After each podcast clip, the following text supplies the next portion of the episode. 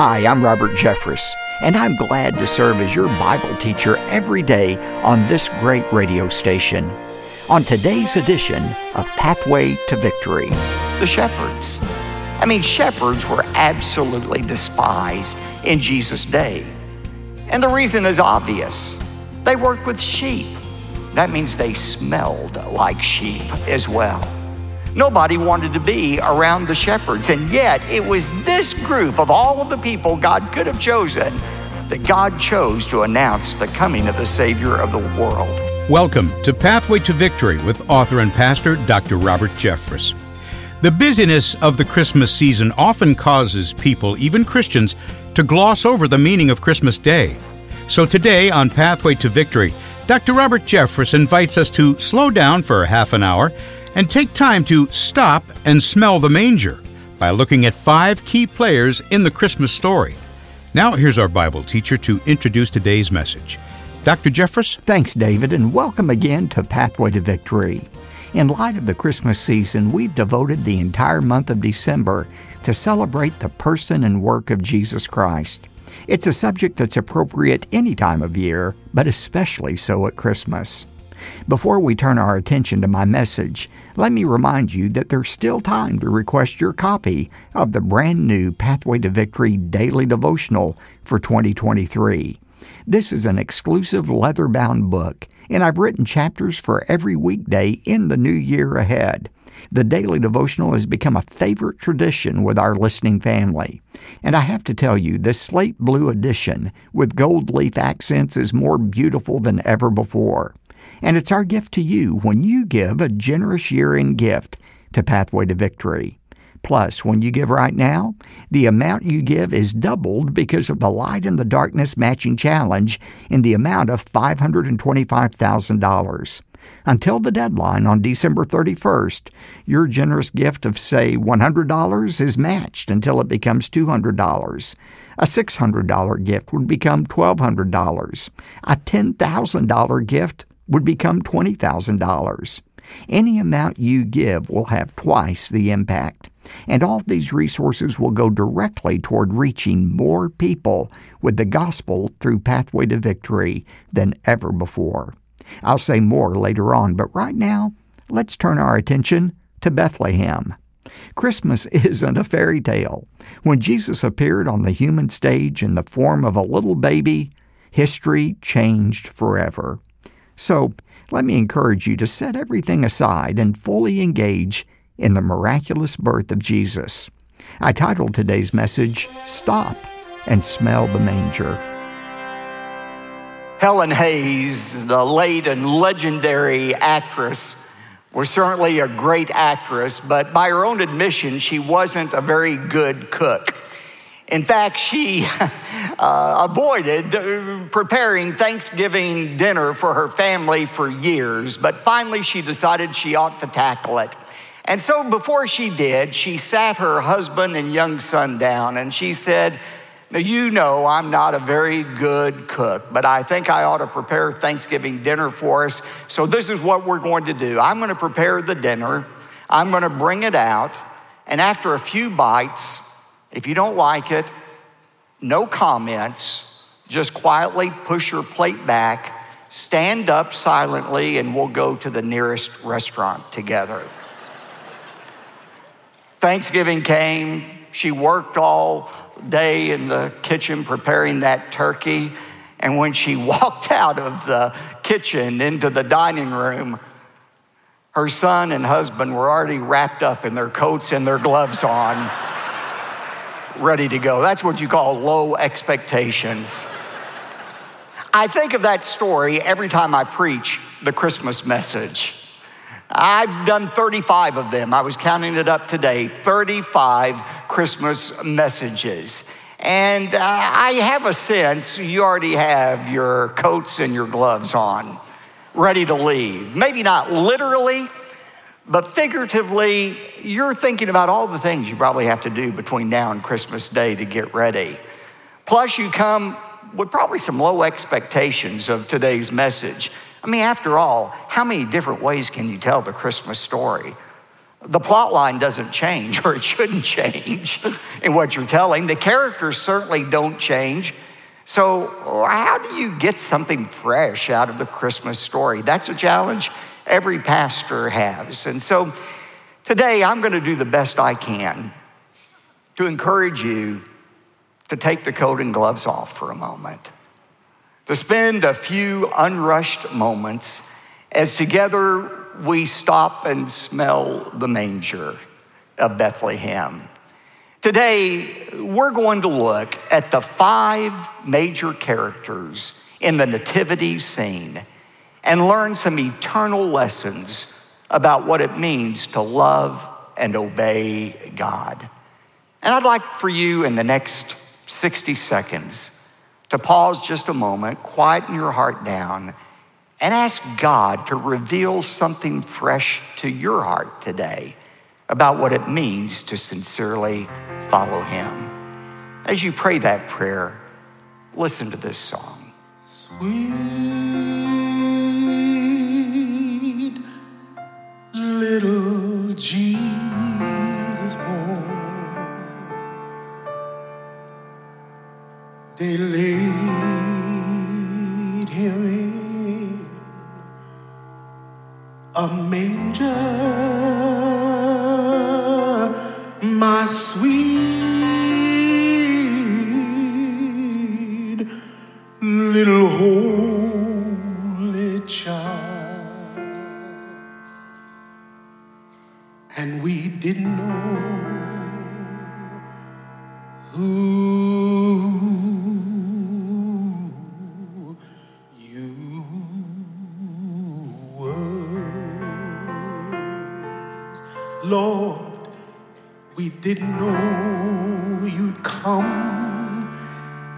just to save us all,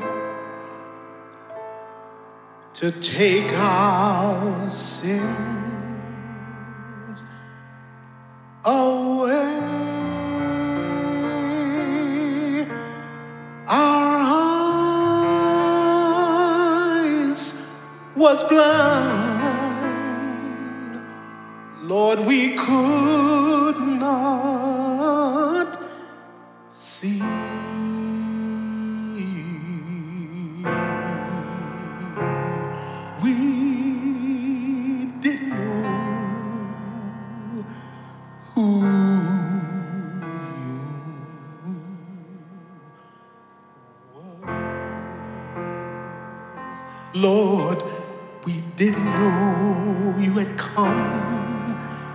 just to save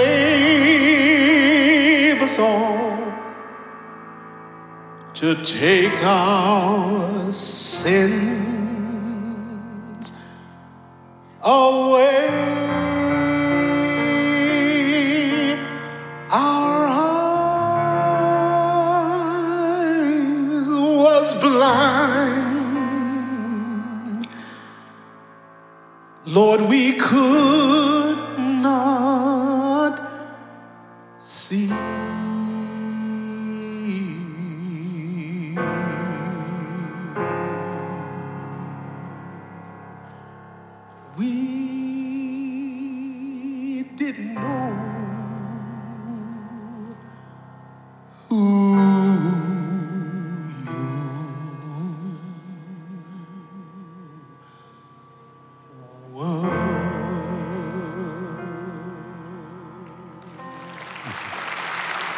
Thank you, Fred. As we consider the five major players in the Christmas story, we're going to start with Mary. You know, the fact is, were it not for Mary, this Christmas story would have never taken place. And what we learn from Mary is that God chooses those who are available to Him. Whom would God select to be the mother of the Savior of the world. God had to find somebody who was available. And we find her story in Luke chapter 1, beginning with verse 26. Now, in the sixth month, the angel Gabriel was sent from God to a city in Galilee called Nazareth to a virgin engaged to a man whose name was Joseph of the descendants of David. and the virgin's name was Mary. And coming in, the angel said to her, Greetings, favored one, the Lord is with you. But she was very perplexed at this statement and kept pondering what kind of greeting, salutation this was. The angel said to her, Do not be afraid. Anytime the angel made an appearance, he had to start with, Don't be afraid, because angels usually symbolize bad news, judgment coming. Gabriel said, In this case, Mary, you don't have to be afraid, for you have found favor with God. I mean, think of it. Of all of the billions of women throughout history that God could have chosen to be the mother of Jesus Christ, why did he choose Mary? I want to suggest to you, God uses those who are available. And Mary exhibits four qualities of what it means to be available to God. First of all, Mary was pure. She was a virgin. Now, let's be honest. Mary wasn't a plaster saint. Most scholars believe she was a 15 year old girl, a peasant girl living in Nazareth. She had all the normal drives and hormones of a teenage girl, and she was deeply in love with a man named Joseph she was going to marry. She could have rationalized having a sexual relationship with Joseph. She loved him. Why not go ahead and do what was natural? If she had given in to those desires, she would have been disqualified from being the mother of the Savior of the world. You see, when God is looking for somebody who is available, He looks first of all for somebody who is pure. Given the choice between pure and not pure, God always chooses to use vessels that are pure. In fact, that's what um, Paul wrote to Timothy in 2 Timothy 2, verses 21. Now, in a large house, there are not only gold and silver vessels, but also vessels of wood and of earthenware, and some to honor and some to dishonor. Therefore, if anyone cleanses himself from these things, he will be a vessel of honor, sanctified and useful to the master, prepared for every good work. Paul is saying when God is looking for somebody to use, he chooses those who not necessarily are the most gifted people in the world, the most talented, the most beautiful, but those who are pure. That was Mary. She was pure. Secondly, she was available to God because she believed God's word. You know, Hebrews 11 says, without faith, it is impossible to please God. Look at Luke 145. Elizabeth, her cousin, said about Mary, and blessed is she who believed that there would be a fulfillment of what had been spoken to her by the Lord. She doesn't understand how she was going to give birth when she had not yet had sex, but she believed what God said and she acted accordingly. Thirdly, Mary was available because she placed the glory of God above her own reputation. Mary probably knew enough to know that if she was willing to be used like this by God, she would suffer a blow to her reputation. Uh, after all, who was going to believe her story? Did you know, in fact, a lot of people didn't believe her story that the father of her child was God? There was a rumor that circulated around Nazareth that went on for 30 years that Mary's pregnancy had been the result of a one night stand she had with a Roman soldier who was stationed in Nazareth. That was the rumor about Mary. In fact, uh, during Jesus' ministry, that's what the Jewish leaders accused him of. They said, You're illegitimate. You're not a legitimate child, you're illegitimate. They knew that rumor as well. But Mary didn't care about those rumors. By the way, do you know many teenage girls who don't care about what other people say about them?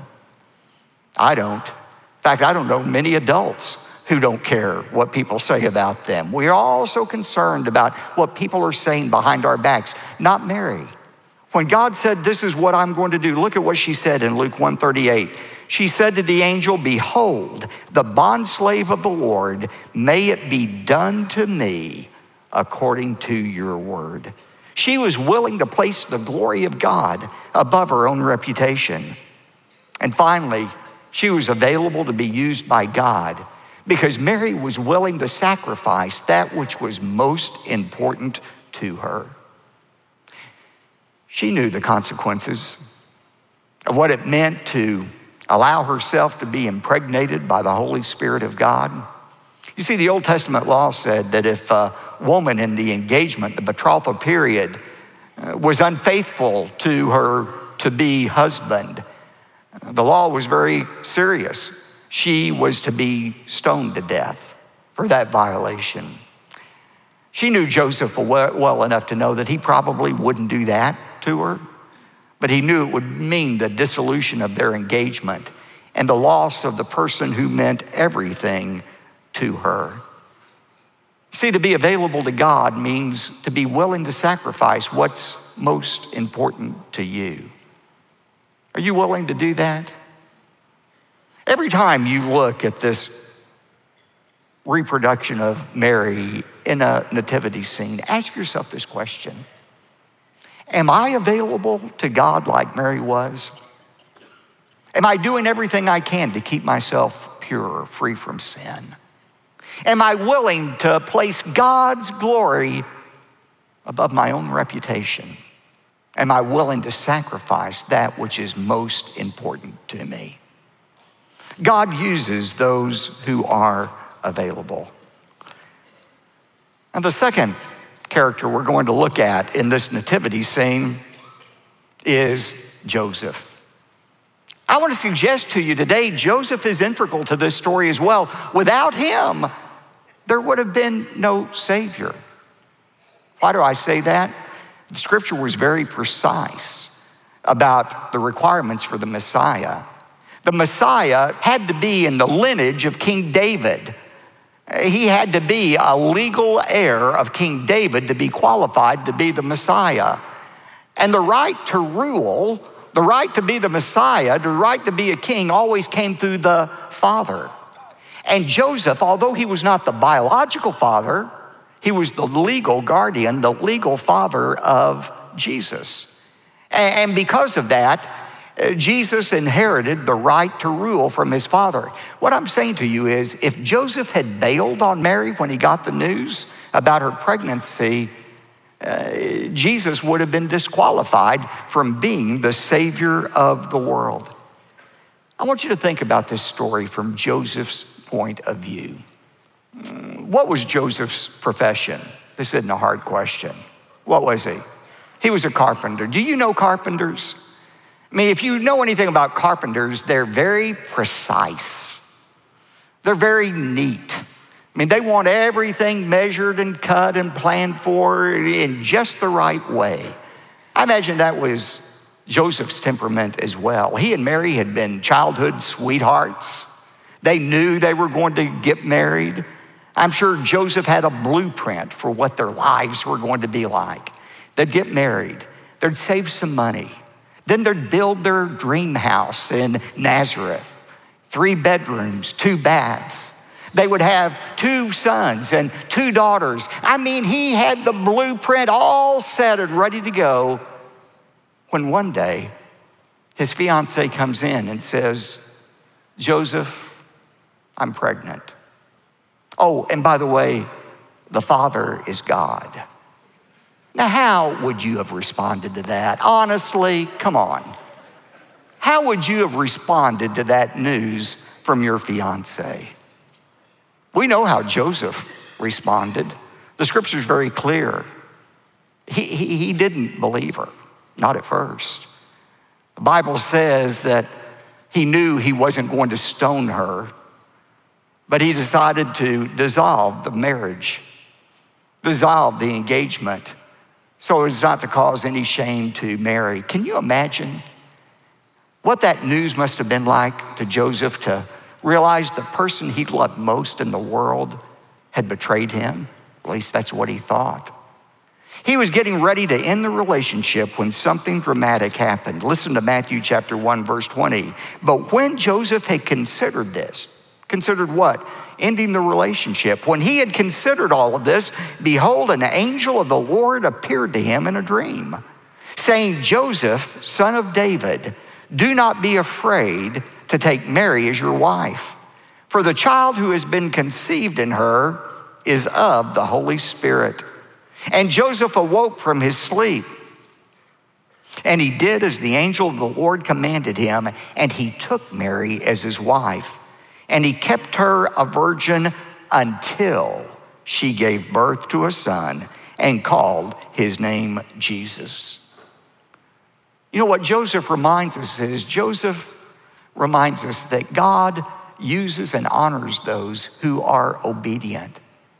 Here, the angel comes and says, God is the one responsible. You take her as your wife. There was no arguing with Joseph. He didn't understand how it happened, he didn't understand how it would turn out. But in the darkness, he obeyed God. That's what it means to be obedient. When you see Joseph in these nativity scenes, ask yourself the question Am I being obedient to what I know God has told me to do? Even though I can't see the outcome of my obedience to Him. God uses those who are obedient. The next characters in the Christmas story, the shepherds. The reason I love these shepherds is, you know, the fact is, God could have chosen anyone to announce the coming of the Savior of the world, the birth of Jesus. But of all the people he chose, he didn't choose kings or princes or rulers or the rich. He chose the lowest rung of Jewish society, the shepherds. I mean, shepherds were absolutely despised in Jesus' day. And the reason is obvious. The reason they didn't get invited to the A-list parties in Jerusalem was because of their work. They worked with sheep. That means they smelled like sheep as well. Nobody wanted to be around the shepherds. And yet, it was this group of all of the people God could have chosen that God chose to announce the coming of the Savior of the world. Listen to the words of Luke 2 8 through 14. I bet you can recite them by heart almost. In the same region, there were some shepherds staying out in the fields and keeping watch over their flock by night. And an angel of the Lord suddenly stood before them, and the glory of the Lord shone around them, and they were terribly frightened, understandably so. But the angel said to them, Here it is again, do not be afraid, for behold, I bring you good news of great joy, which shall be for all people. For today in the city of David, there has been born for you a Savior who is Christ the Lord. I have so much more I want to show you about this magnificent scene when Jesus, the King of the universe, stepped into human history. And it all started in a humble setting, and of all places, in a manger. We celebrate our Savior's birth on December 25th but let's be clear there's nothing magic about the day itself. At Pathway to Victory, we celebrate Christmas every day of the year because Jesus is a Savior for all seasons. And for that reason, we're not bashful about calling upon friends like you to join us in an all out effort to touch more lives. As we set our sights on 2023, we're courageously marching into a new year with every intention to pierce the darkness with the light of God's Word. But we can't succeed without you. Gratefully, a generous group of friends have set aside a matching fund in the amount of $525,000. They're calling it the Light in the Darkness Matching Challenge. And when you give today, your investment will have twice the impact. Plus, your generous year end gift entitles you to request the 2023 Pathway to Victory Daily Devotional as well. It's beautifully bound in slate blue leather, and it's something you'll treasure for many years to come. Please don't allow this opportunity to escape without taking advantage of the matching challenge and to receive your copy of the beautiful daily devotional. May I count on you to respond today? Thank you so much in advance for your generosity. Now, here's David with all the details. Thanks, Dr. Jeffress. When you give a generous year end gift to support the ministry of Pathway to Victory, we'd like to say thanks by sending you the brand new leather bound Pathway to Victory daily devotional for 2023. To request your copy, call 866 999 2965, or even easier, simply go online to ptv.org. Now, when your gift is $100 or more, you'll also receive this month's Christmas teaching series called Celebrate the Savior. We'll send it on both CD and DVD. Plus, the CD includes musical performances from the First Baptist Dallas Choir and Orchestra. Remember, your contribution right now will effectively be double in impact through our Light in the Darkness Matching Challenge. So be sure to get in touch today. Call 866 999 2965 or go to ptv.org. You could also send your donation by mail right to P.O. Box 223 609, Dallas, Texas 75222. That's P.O. Box 223 609, Dallas, Texas 75222. I'm David J. Mullins, inviting you back next time when Dr. Jeffress continues this message called Stop and Smell the Manger. That's Friday, here on Pathway to Victory. Pathway to Victory with Dr. Robert Jeffress comes from the pulpit of the First Baptist Church of Dallas, Texas.